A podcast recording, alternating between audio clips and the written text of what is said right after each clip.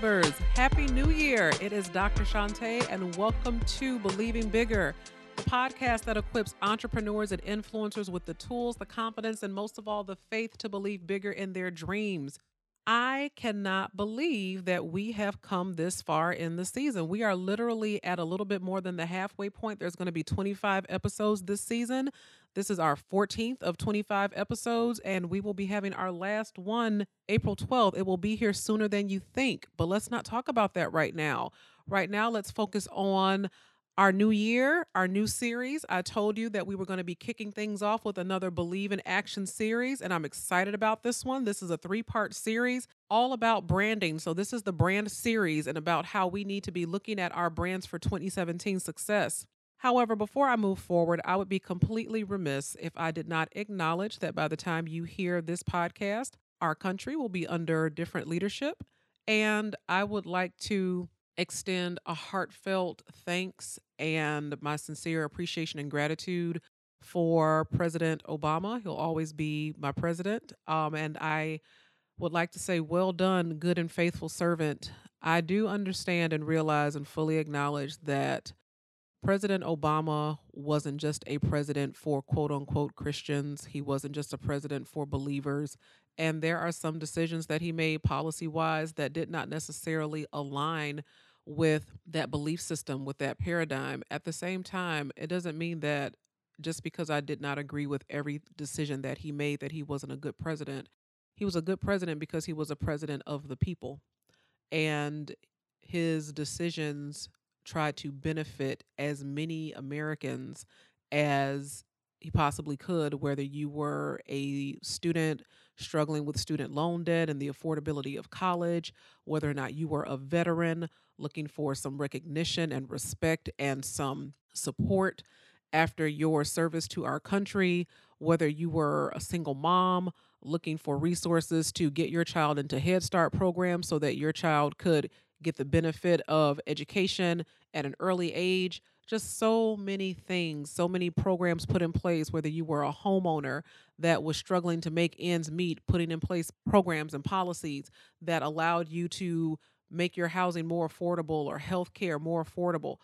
I appreciate that he made the best decisions possible with what he had, and he didn't always have a cooperative Congress. He had a lot of opposition, a lot of resistance, but he stayed the course, he persevered, and a job well done. So, President Obama, you have earned uh, this much needed rest, and I know that your work will continue as a private citizen. And you have so much admiration. President Obama's approval ratings are through the roof right now. And if people could have him for four more years, they would. But we do appreciate you, sir. So our commander in chief, in his words, Obama out. So let's jump back into this series. So the Belief in Action series, the brand series, we're going to be talking about three things in this series. So in today's episode, we're going to be talking about five elements of a compelling brand. Number two, we're going to be talking about next week how to find your brand voice. And we're going to end this series with how to monetize your brand in 2017. So, our guiding thought, our scripture for today is Matthew 5 14 and 15, which says this You are the light of the world. A city on a hill cannot be hidden. Neither do people light a lamp and put it under a basket. Instead, they set it on a lampstand and it gives light to everyone in the house. So, this is a great illustration of what branding is. Okay, so many of us have talents, we have gifts, we have people that we're called to serve and things that we're supposed to do. And sometimes if we don't have the confidence and the wherewithal we will do exactly that that we just kind of hide our lamps under a basket. We have all this great and amazing talent but nobody can see it. And so uh, here jesus is saying that you are the light of the world. You're supposed to shine not in an arrogant way not in a way that is self-seeking or self-serving but in a way that glorifies Christ, but also in a way that showcases the gifts and the talents and the abilities that He's bestowed upon you as a way to draw people closer to Him. So sometimes when we draw people closer to us, we also have the ability to draw people closer to Him because of the Christ that is in us. So, five elements of a good brand. Let's start with number one. The first element of a good brand, so if you don't have your pen and your paper yet, you need to stop, pause, grab it, because this is definitely going to be one of those good old note taking series.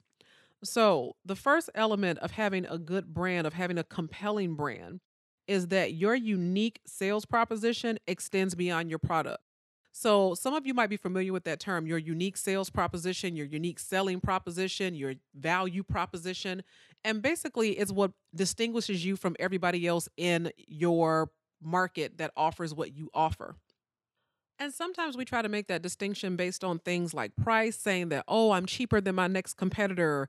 Or we'll say, I'm unique because of the number of services that I offer at this price versus the number of services that they offer at a different price. Or we'll try to distinguish ourselves based on quality that we only use the most high end makeup or that we only use the highest quality ingredients in the products that we make or that we try to distinguish ourselves based on credentials saying that you know our people are highly qualified they're trained at this institution or that institution and they have these letters behind their names and all of that is fine in terms of making a distinction. But if you really want your brand to be compelling and you want to grow your audience, your brand needs to be asking this question How does your brand make the world a better place? And how do you let people know that it does? And so I think about, for example, the shoemaker, Tom's. Tom's is very well known that if you purchase a pair of Tom's shoes, they will also give a pair of shoes to someone in need. And so when people are buying the shoes, yes, it's a good quality product, but in buying those shoes, they also know that they're helping somebody else that is in need. And so that's what I mean when I say distinguishing yourself based on not just what you make or what you do, but what is it that you're making happen in the world? What is it that you're doing to make the world a better place? How does your brand encompass a larger world view, a bigger set of core principles and core values that make you unique and distinctive because anybody can find somebody that's kind of shoving product in their face and say buy mine buy mine not theirs not theirs.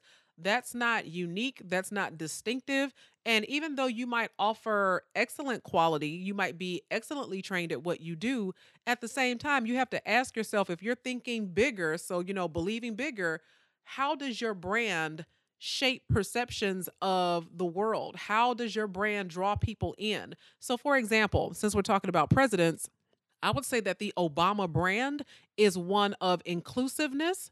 It includes and tries to bring people together and it inspires the best in people. It inspires change in people, even when things are looking dark and dismal and bleak even though he's the president and he's a little bit about more than just vote for me, you know, let's let's make me a good president because I have these credentials versus those credentials. He says, "No, make me the president because this is how I want you to see the world. This is the world that I believe that we can live in. This is what I believe that we can do together. Here's the work that I believe that we can gather ourselves together and accomplish and make the world a better place." As opposed to current leadership which is not inclusive, uh, which tends to be very exclusive and very polarizing and has alienated a lot of people. And so, this is what I mean when I say the brand, okay, should exceed things like products and services and ingredients and price and those types of things and what your competitor is doing versus what your competitor isn't doing.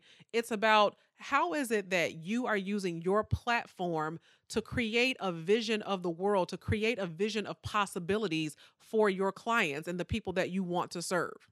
So, number one, your value proposition, it has to extend beyond the products and the services that you have to offer. Which brings us to our second component of a good brand, and that is that your values should be evident to your audience. Your values should be evident to your clients. So, for example, it's not just a matter of are they buying what you're selling, people want to know what am I buying into? And so if you're trying to increase your brand, I mean, if it's a loaf of bread, they can get a loaf of bread anywhere. But if those values, you know, we tend to gravitate towards things that resonate with values that we like or that we appreciate.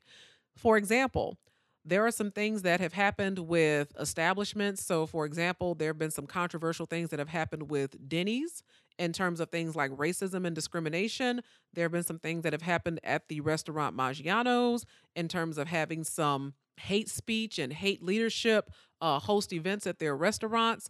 And when these types of things happened, um, even in Chicago, so I'll use Mike Ditka, for example. Now, I love his restaurant, Ditka's. I ate there all the time. And then he came out and said some really disparaging and kind of racially insensitive comments. And I said, well, that's it. I'm done eating at Ditka's. No ifs, ands, buts about it. I'm not going to patronize a restaurant that doesn't value who I am as a human being or value my culture.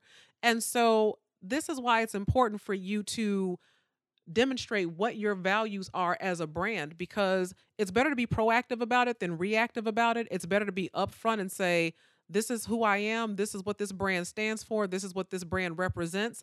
And sometimes people don't want to do that because they think that they're going to alienate people or that there's going to be people who aren't going to buy their product.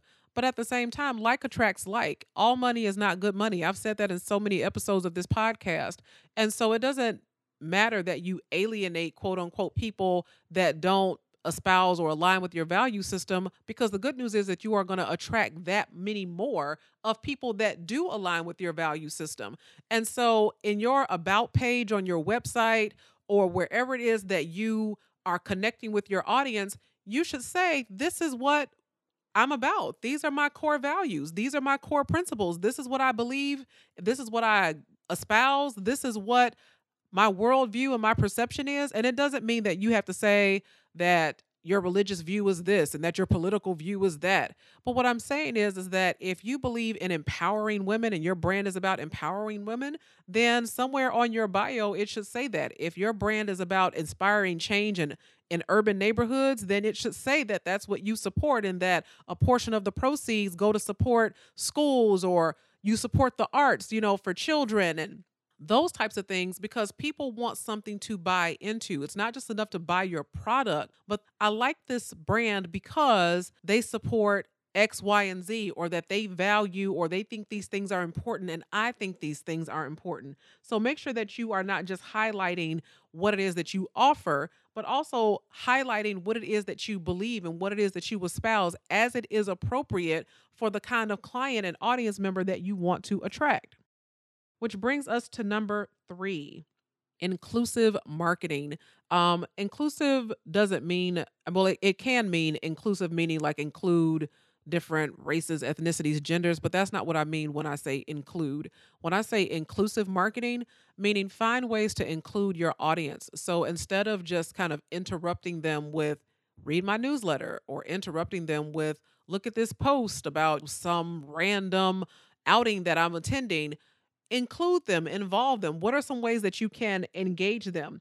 The more that you can get people involved, the more that they feel like they have a hand in the brand, the more successful that it tends to be. And so, some clear examples of this would be the Dove Love Your Body Challenge. And so, Dove has a very strong platform that encourages women to love their bodies.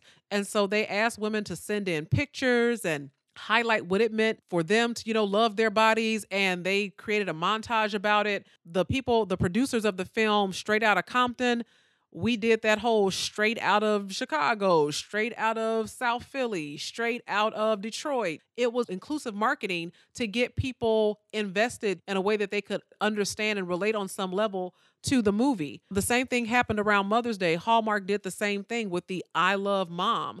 Now, I don't know that it necessarily increase the foot traffic of people going into Hallmark and buying cards, but the I love mom filter where people were able to take pictures of themselves and their moms and post it on their social media timelines, that's inclusive marketing. And so something that you need to be asking yourself is how is it that I include people in my marketing? Am I just always showing them, look what I can do? Look what else I can do? Look how cute this is. Look how cute that is. That's cool you know, fashion posts, outfit posts, style posts, food posts, that's fine to a certain extent.